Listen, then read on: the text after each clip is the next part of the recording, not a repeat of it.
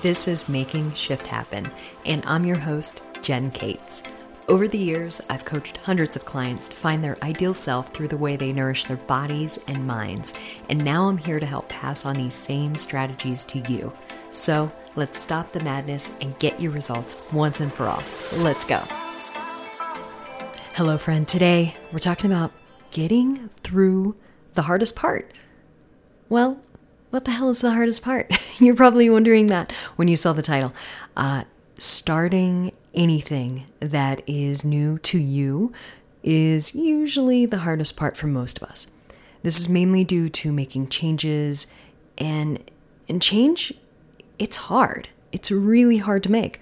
So I want to help you make everything easier. I want you, I want to help you make this beginning part easier with today's episode. Um, generally, when you start anything new, that's the hardest part. Think about when you're starting a new training program, for example, like my folks who start Tread Strong, just getting into the routine of constantly showing up to the gym and, and making time for themselves to do this. That's usually the hardest part. It's not actually the workout. It's just getting to the damn gym. Um, then think about, because it is a new training program, think about the soreness and fatigue that can hit the hardest. And it, it makes everything feel even harder than it actually is, or it eventually will be. So that's hard. The, the beginning is hard for a training program. Or um, think about if you start a new diet or nutrition plan. Meal prep, seriously, is the hardest thing in the world when you first start to prep and plan your meals and things like that. It really is so hard until you get used to it. And you get a routine down and you figure out what are some staple foods that you want in the house that are prepped and ready for you to go. And this is the case like anything else that's new for you. You know, think about the times if you're, if you're a biker, a mountain biker like I am, maybe you're starting a new skill on the bike or in another sport and you feel like you suck. And, and maybe you do, and that's okay. But you can't expect to master something new in one try, in one attempt, because even masters of their sport, they put in the reps, they they practice their ass off. So I want to give you a few tips to help you really get over that hump of the beginning, of starting something new, because again, that is usually the hardest part of the journey. Then it's just a matter of getting into your routine and making it consistent, all right? So few tips. First thing, remember that action is the antidote to fear and procrastination and lack of motivation. So if you don't feel like going to the gym, I mean, hell, there are days, even though I love working out and I love riding my bike, there are days I'm I'm fucking tired. I'm pooped. I maybe didn't eat enough that day, or I just have a lot on my mind, or have a lot on my to-do list for work or whatever. Sometimes the last thing I want to do is working out because of my time. And it's not necessarily a time management thing. It's just some, that's just sometimes how my schedule works. Okay. But the tiniest of actions helps. So start small, do the smallest possible thing that you can do. Like, like what could that be? For example, I'm real big on movement snacks. It's my fa- second favorite kind of snack besides snack snacks.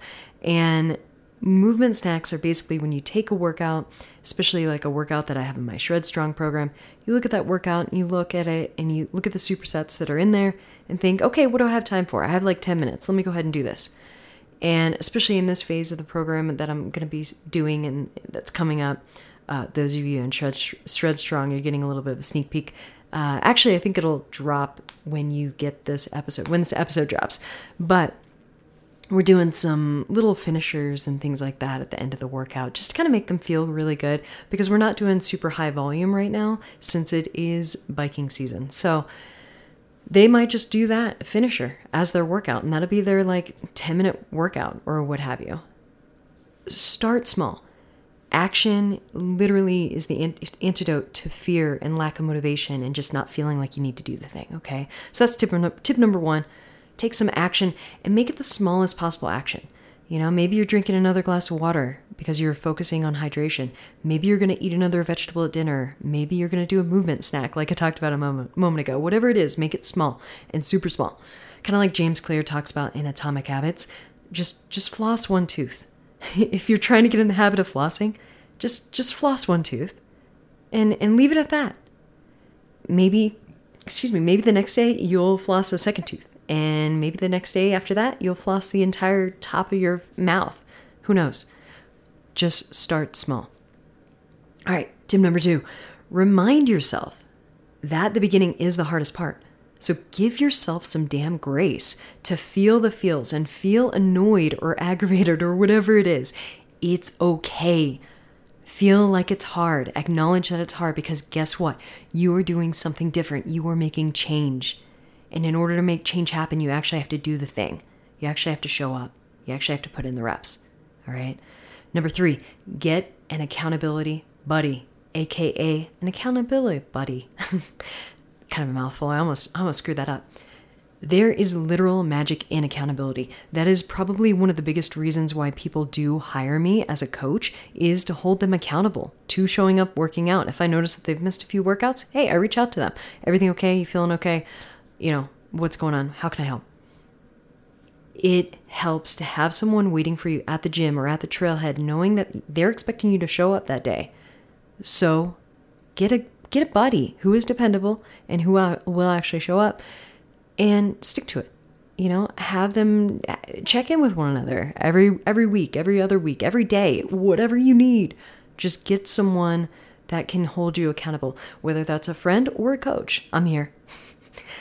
Number four, let it suck. It, it it's going to suck at first. It might suck royally at first. But if you keep putting in the reps and you keep showing up, it will get easier. You have to believe that it's going to get easier.